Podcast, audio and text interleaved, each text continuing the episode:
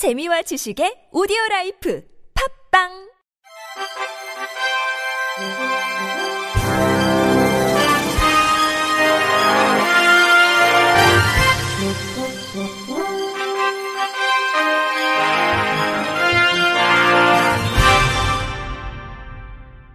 청취자 여러분 안녕하십니까? 11월 28일 월요일 KBIC 뉴스입니다.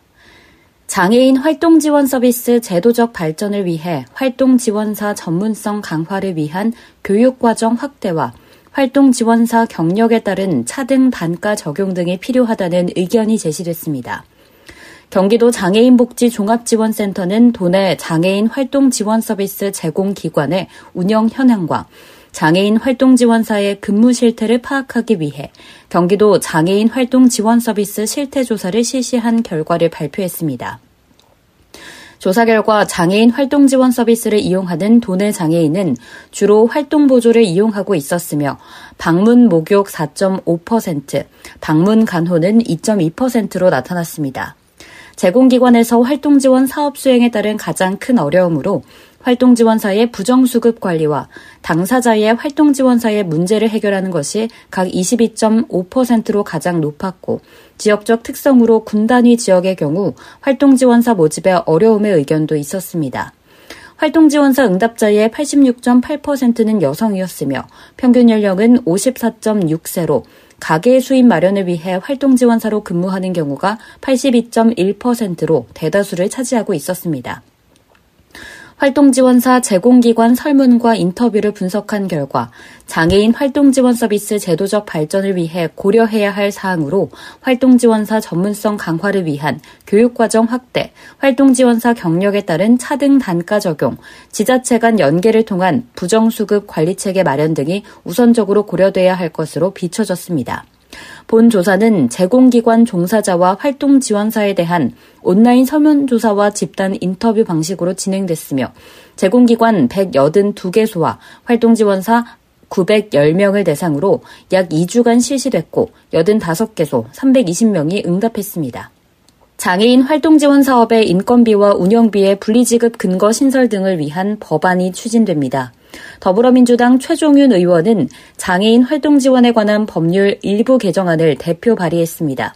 현행법에 따라 장애인 활동 지원 기관은 활동 지원 급여 비용을 지급받아 활동 지원 인력의 인건비와 기관 운영비 등으로 운영하고 있는데 보건복지부의 장애인 활동 지원 사업은 정부 복지 사업 중에서도 단가가 낮은 대표적인 사업임에도 불구하고 인건비와 운영비의 구분 없이 한꺼번에 급여 비용으로 지급되다 보니 노임 단가가 커 보이는 착시 효과가 있었습니다. 아울러 일부 장애인 활동지원기관은 활동지원 급여를 사무실 확대 등 해당 사업의 사업비로 지출하면서 지원 인력의 박탈감을 가중시키고 있지만 활동 지원 기관이 인건비를 유용했을 때에도 마땅한 제재 수단이 없는 실정입니다. 지난 7월 서울의 한 장애인 단체 전 회장이 12년간 보조금을 부정수급해온 사실도 언론을 통해 밝혀졌습니다.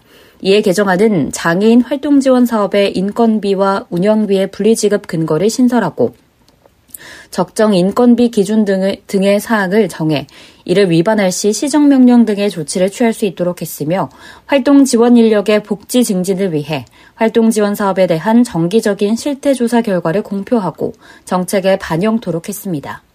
최종윤 의원은 장애인 활동 지원 사업 서비스의 질적 제고와 함께 활동 지원 인력의 처우 개선 및 권익 보호를 위해 제도 개선이 필요하다고 밝히면서 복지부의 적극적인 노력이 필요하다고 당부했습니다.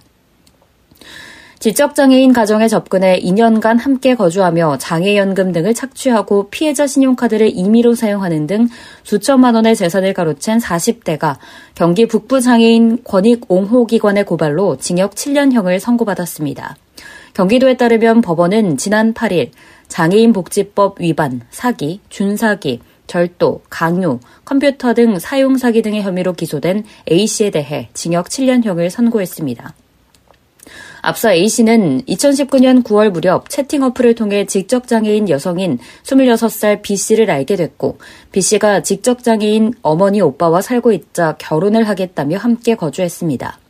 이후 A씨는 피해자의 외삼촌 등 다른 가족과 장애인 활동 지원사 등 타인과 교류를 차단하는 한편 피해자 명의 계좌에서 현금을 인출하거나 체크카드를 사용하는 등 수천만 원 상당의 재산상 이익을 취득했습니다. B씨 등의 장애인 연, 연금, 도비 장애수당, 장애인 냉난방비 등 지급 계좌 내 현금도 자신 또는 타인 명의 계좌로 이체했습니다.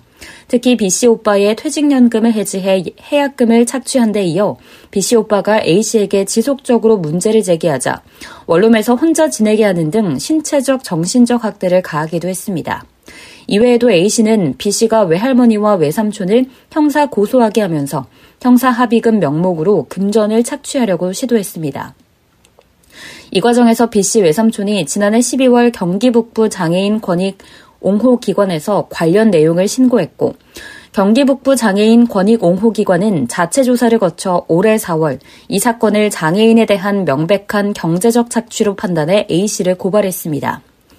경기 북부 장애인 권익 옹호 기관은 해당 사건의 재판 과정에서 A씨가 B씨 가족들의 장애를 이용하여 본인에게 의존하게 만든 뒤 외부와의 소통을 단절시켰고 유일하게 항의했던 오빠를 원룸에 지내도록 하는 등 악의적 의도를 가지고 계획적으로 B씨 가족을 착취했다고 재판부에 피력했습니다.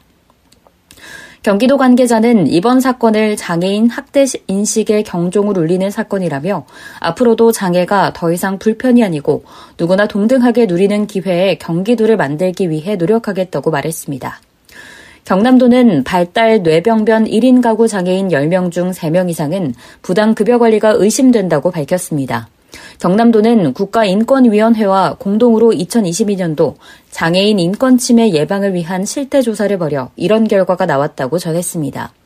이 실태 조사는 인권 사각지대에 있는 장애인을 지원하기 위해 경남도가 지난해부터 시행했습니다. 올해는 발달 뇌병변 1인 가구 장애인 319명을 대상으로 급여 관리 현황을 조사했습니다. 이 결과 부당한 상황에 의심되는 장애인은 전체 조사 대상의 33.6%인 107명인 것으로 나타났습니다.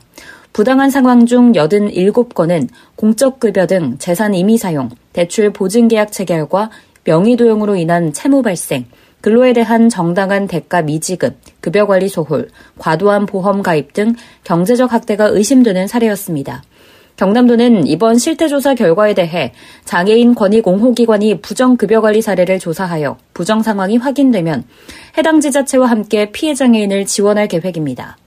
경남도 관계자는 지자체의 적극적인 급여관리 점검, 급여관리 점검 대상 확대, 체크카드 의무 사용, 지역사회 네트워크 강화 등 급여관리자의 급여관리 책임감을 향상하는 제도 개선이 필요하다며 앞으로 실태 조사에 그치지 않고 피해자 지원과 관련 기관과의 협력을 통한 제도 개선에도 노력하겠다고 밝혔습니다. 서울 관악구는 오는 12월 2일, 1일 구청 8층 강당에서 장애인 인권에 관한 관심과 공감대 형성을 위해 한울림 장애인 자립생활센터 주최로 위더스 관악 장애인 인권 영화제를 개최한다고 밝혔습니다. 올해로 3회째를 맞은 이번 영화제는 우리 함께 어울림, 내가 여기 살고 있다, 살고 싶다, 살 것이다를 부제로 장애인이 처한 현실을 알리고 지역사회의 관심과 이해를 이끌어내는 소통과 공감의 장을 마련하기 위해 기획됐습니다. 이날 영화제에서는 장애 당사자의 시선을 담은 인권 영화 3편, 보내는 편지, 내가 내 이웃이었으면 좋겠어, 봄이 오면을 스크린을 통해 만나볼 수 있습니다. 또 9월부터 11월까지 실시한 장애인권 UCC 공모전에서 당선된 5편의 영화에 대한 시상과 당선작 상영이 진행됩니다. 특히 영화제에 마련된 감독과의 대화에서는 내가 내 이웃이었으면 좋겠어를 만든 박준영 감독과 관객이 만납니다. 박 감독은 우리나라 장애인들은 모두 숨어 있다며 머지않은, 머지않은 날 장애인과 비장애인의 단절을 좁히고 버스에서 지하철에서 장애인들을 항상 만날 수 있길 바란다고 작품 기획 의도를 밝혔습니다. 끝으로 날씨입니다. 화요일인 내일은 전국이 대체로 흐리고 비가 내리겠습니다. 이상으로 11월 28일 월요일 KBRC 뉴스를 마칩니다. 지금까지 제작의 권순철, 진행의 김예은이었습니다. 고맙습니다. KBRC.